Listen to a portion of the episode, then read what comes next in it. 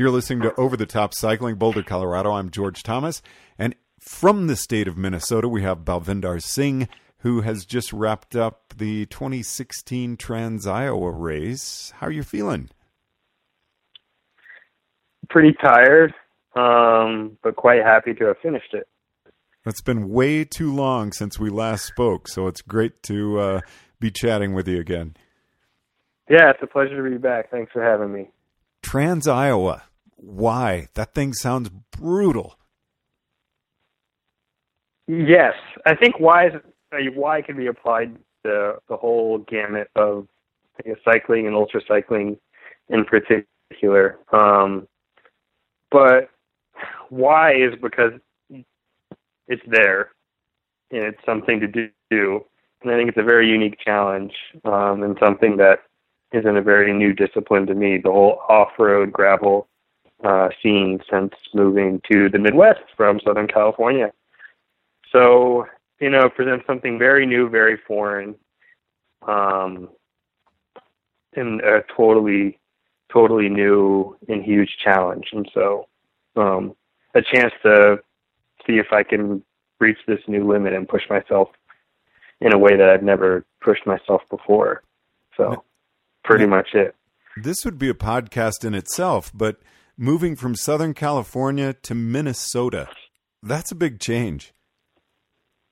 Yeah, we we kind of touched on it touched on it last year in the um, in the Alexander recap, but yeah, it's kind of a change. It's definitely been a hugely positive one. Obviously, California is home to family and many wonderful people and memories, but professional move, academic move to Minnesota, figuring out how to how to become a rider out here and sort of switch it up and you know off road gravel is something that we do better probably than any other area in the country. Um, different than other areas, but I, I would argue better um, in certain ways for sure. And yeah, it's it's great, and so it's you know made me really excited to find a different type of rider that I am or could be that I never you know thought I could. How did you train through the winter? Um, a little bit of trainer intervals, thanks to Zwift and Netflix. Um, and then a lot of outdoor fat biking, pretty much. Uh, Minnesota, Minneapolis is probably one of the best places to ride uh, year round because the trails are plowed, um, which doesn't mean they're clear because there's still a nice layer of ice and snow, but at least they're pretty well groomed, which allows you to get uh, many hours outside. And there's tons of single track in room single track um, trails around the around the state, but especially around the, the local Twin Cities area. And so that allows you to get a good amount of hours outside. Um, not many miles because you're just crawling along at a glacial pace, but definitely a good amount of hours outside, um, which is quite fun because it's so different than what the summer months are like, given how different you know the trees may look you can ride on frozen lakes and rivers that you can't really do as much in the summer. So it's definitely very mentally and physically it's very different, which is nice. Now there are um, groomed even if it, riding tracks. I'm I'm thinking of Nordic skiing and being out in you know skate tracks or classic track. There are actually groomed bicycle tracks. Yeah, absolutely. So one of the things is we'll share often trails um, with a lot of cross country ski ski riders, so it's always kind of tough trying not to run over their lines with you know big five inch tires because that'll obviously destroy some of the nice groomed parts of of the cross country ski areas. But yeah, it's it's a really it's a really strong winter community, which lends itself to lots of really great trails that are incredibly well maintained um, throughout the Twin Cities area, up to uh, other areas like Cuyuna and Duluth, uh, more in northern Minnesota and up on Lake Superior that have a lot of more um, elevation um, than the Twin Cities. And yeah, it's, it's a huge thing. Almost every weekend there's some sort of race, uh, um, and so it's really fun to see the community come together with that and you know enjoy enjoy bike riding, but in a very different way than as we do through the summer months. Now, when did you decide that you were going to have Trans Iowa on your race calendar? I think I think it was probably the second big race I heard of. Came from Southern California, knowing long races, and so I found I think Arrowhead is one of the long ones, but that's a winter race. And then next evolution was Trans Iowa, which is the spring April, um, but a gravel race.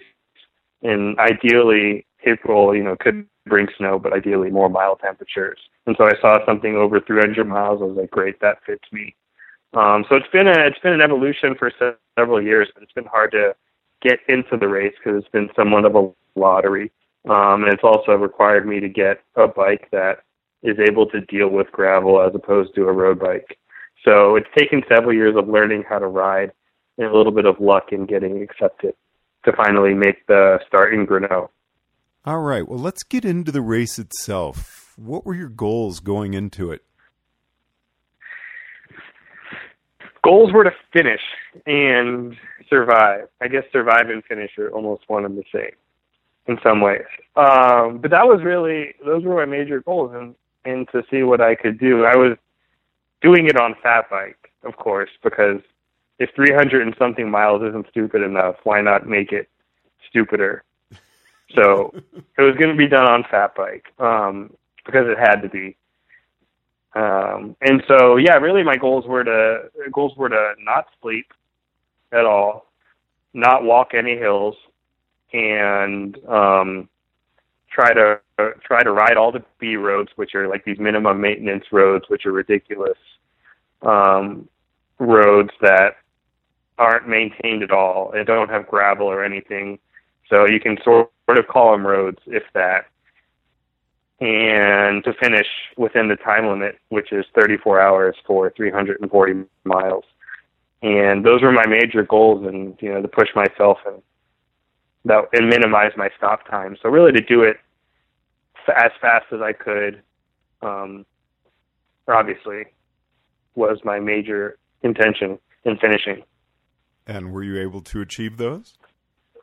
Yeah, lucky, lucky, lucky I was. Um, things went well. I had learned a lot from Alexander last year in what it takes to ride a fat bike for two days um, on gravel roads and how my body's going to function and how much water I need to be consuming. And so, yeah, the only thing I did walk one of the B roads uphill because it was super steep and like 11 at night, and I had was just fed up.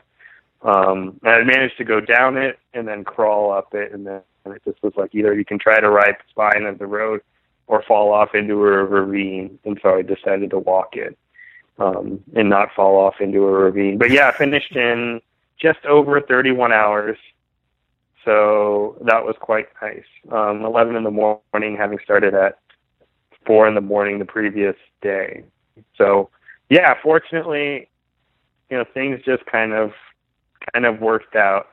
A little bit of preparation, decent amount of luck, um, and having learned from the year of riding the fat bike definitely uh, definitely helps. And so yeah, 31 hours later, came back to Grinnell.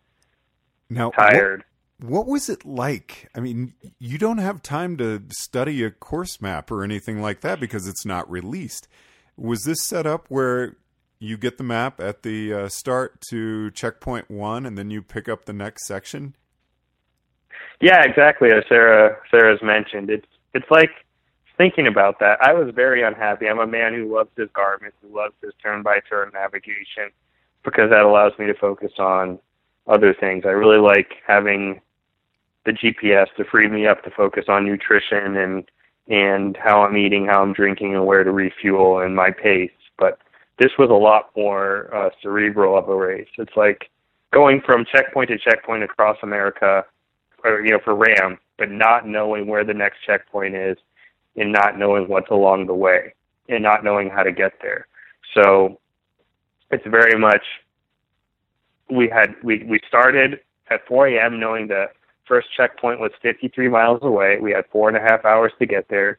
We had cue sheets telling us sort of how to get there, and the only other thing we knew is that there was going to be a gas station after checkpoint one, but before mile 100. And so essentially, my goal or my objective with what I had with me was to be able to have enough food and water to last me a hundred hours or seven hours of biking, a hundred miles, excuse me, or seven or seven hours of biking. Um, and that's yeah, it's it's it's not fun because it it brings in a whole other dynamic that I was never used to, thanks to downloading routes and putting it on my GPS and being you know, very computer oriented. This was much more navigational and um, required a lot more attention, which when it gets to the wee hours of the morning or really late at night, it just becomes that much more challenging to to keep upright, to keep awake, and to keep on course. Well, how sure. how well are these gravel roads marked with signage? They're pretty good for They some are? reason. Okay. I don't know why, but I think most of Iowa is probably a gravel road. Um, but yeah, no, they're actually surprisingly well marked. And Mark Stevenson, uh, Guitar Ted, who runs it, does an excellent job of of making really nice cue sheets. And then for any road that's not marked, he kind of puts out some stakes. So it's not like you're guessing, um, but though you have to really pay attention. One really has to pay attention to the distance that you've traveled between checkpoints, uh, so like the mile markers and the road names. Um, and if you kind of hold those two together, you can really navigate the course without any huge issues. Like I think one person, one, some groups of individuals had a problem. There was a 13th Avenue Drive and the 13th Avenue Street or something, some iteration, very, very, very similar and they were plus or minus half a mile of each other. And people often saw 13th Avenue just turned and went downhill on a B road for like a couple miles and realized it was the wrong road and was full of mud and just terrible and then had to trek back up. So it was a lot of being very diligent and very trusting of your mileage and what's written on the sheet. Now it So- also seems scary to me to take off. Okay, you got one gas station out there where you can get some uh, liquid and food, and you're taking off with seven hours, or what you felt would be seven hours of hydration and and uh, caloric intake. You know, what if you don't make it? You can't you can't give yourself that option. right. You have to make it. It's just gonna the only thing that's between you and that gas station is miles slash time, right? That's my that's how I approach these things. So it's like you have the ability, it's just how long is it gonna take you to get there? Is that's that's the only question. So if you prepare yourself to ride that many hours to get there, then you'll get there. It'll just you know, if you do it you, you gotta do it within the allotted time to reach that checkpoint. So it's just, you know, focusing on those intermediate goals, reaching checkpoint run or reaching sunrise, reaching checkpoint one, reaching the gas station, getting on towards checkpoint two, crossing the hundred mile mark, um, crossing checkpoint two. So those are the intermediate goals. You know, successfully navigating the course for the next 20 miles. Those things are what you know keeps me going because if you say, "Oh, I got 340 miles to go," and that's the only thing you focus on, that's your only goal, and I think it's really hard. It's easy to get overwhelmed and kind of beaten down when you get on your bike at 4 a.m. knowing that it's not going to be six hours, it won't be 12, it's, not even going to be 24 for me. It's going to be almost one and a half days of solid bike riding and um, sleep deprivation before I finish, and that can get really overwhelming. So it's kind of just like a, you know, setting those intermediate goals, and b, appreciating the fact that you, you get to be on your bike doing nothing but bike riding and looking around a part of the country you've never seen before um, for the next better part of the weekend. And I think that's that really frees me and allows me to be um, successful in some ways. What was the lowest part of the uh, event for you? Ah, easy. It was. Think I don't know what time it was. I have no idea where I was at any point. The only reason I know where I was or went was because of my group uploaded on Strava. That's the only thing. I didn't know the names of the towns I went through um, because they weren't marked. Don't know anything. It was just ridiculous. I think I know the lowest point was probably hours between 1:30 and 3 in the morning. I think 3 in the morning because my phone told me I took a photo at a gas station at 3 in the morning. So that's why I'm thinking then. But it was just straight into a headwind. So as Sarah mentioned, the sunrise day one was pretty awesome. The route was a, a counterclockwise loop, and so that allowed us to be pretty much cruising on tailwinds for the first part of the race, but then beating our heads against the wall for the second 160, 70 miles into a headwind overnight into the early morning, which totally sucked. But this part was going south into a headwind early, early, early in the morning. You know, parts that that really dark hour of the night where it's it's not going to be light for several hours and it's well past sunset, so you're kind of in the deepest part of this valley, um, the really lowest point, I think, physically and mentally for me at least. And it was straight south into a headwind, um, nothing around these constant rollers, which are just terrible because they're they're too long for me to power over, and they're just endless. It's like riding the the teeth of a saw. And I think I got to the next gas station. I saw one of my friends, and I was just like, what the f just happened? Like I was on the verge of tears because I was like, why is this happening to me? Why is this course here? Why are there so many hills? Why? Who did this? What's going on? Why, why am I doing this? It's the worst. And then I got a hug, and then it got a little bit better. He's like, you did it. We're on to the next thing. I was like, okay. And it was just, it was so funny. It was so terrible. I hated everything about it. It was like none of it was fun. It wasn't. I didn't enjoy it, even if I tried to be positive. I was, you know, I was kind of broken and it was just terrible. It was, yeah, it was bad. Okay, then um, what was the high point of the race for you? I think the high point was, oh shoot, I don't know. The second part of the race was all bad. It was all headwinds and all hills. Um, but at least it was warm and not rainy, so we had some good things. I don't know. I think meeting meeting a new group of people, riding a whole new part of the country, that I've never experienced before, and how different and how challenging and how you know picturesque Iowa can be. Because this Iowa that we experience is not the Iowa one would think of. It's not flat. Like we climb, we climb twenty thousand feet in 340 miles, which you know none of those hills are probably more than 200 feet elevation. So try doing 200 of those hills. There's, that's not math. 100 to 200 of those hills. That's not even correct. 150 to 100, something like that. I can't even think right now. It's a lot, right? Math isn't my strong suit at um, right now. That's okay.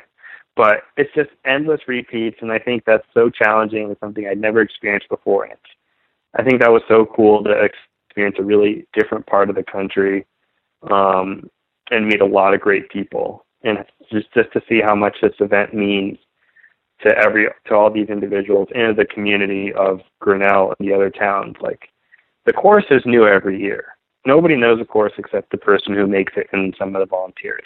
Yet at some point throughout the day, the first day, there's people and kids out there waving you on or holding a sign that says "Go Cyclists," which meant that the people ahead of you must have ticked them off that there's other cyclists are coming through and Trans Iowa is coming through. So then they get excited, and so it was just so cool to see people um, be so excited in the community about what you're doing.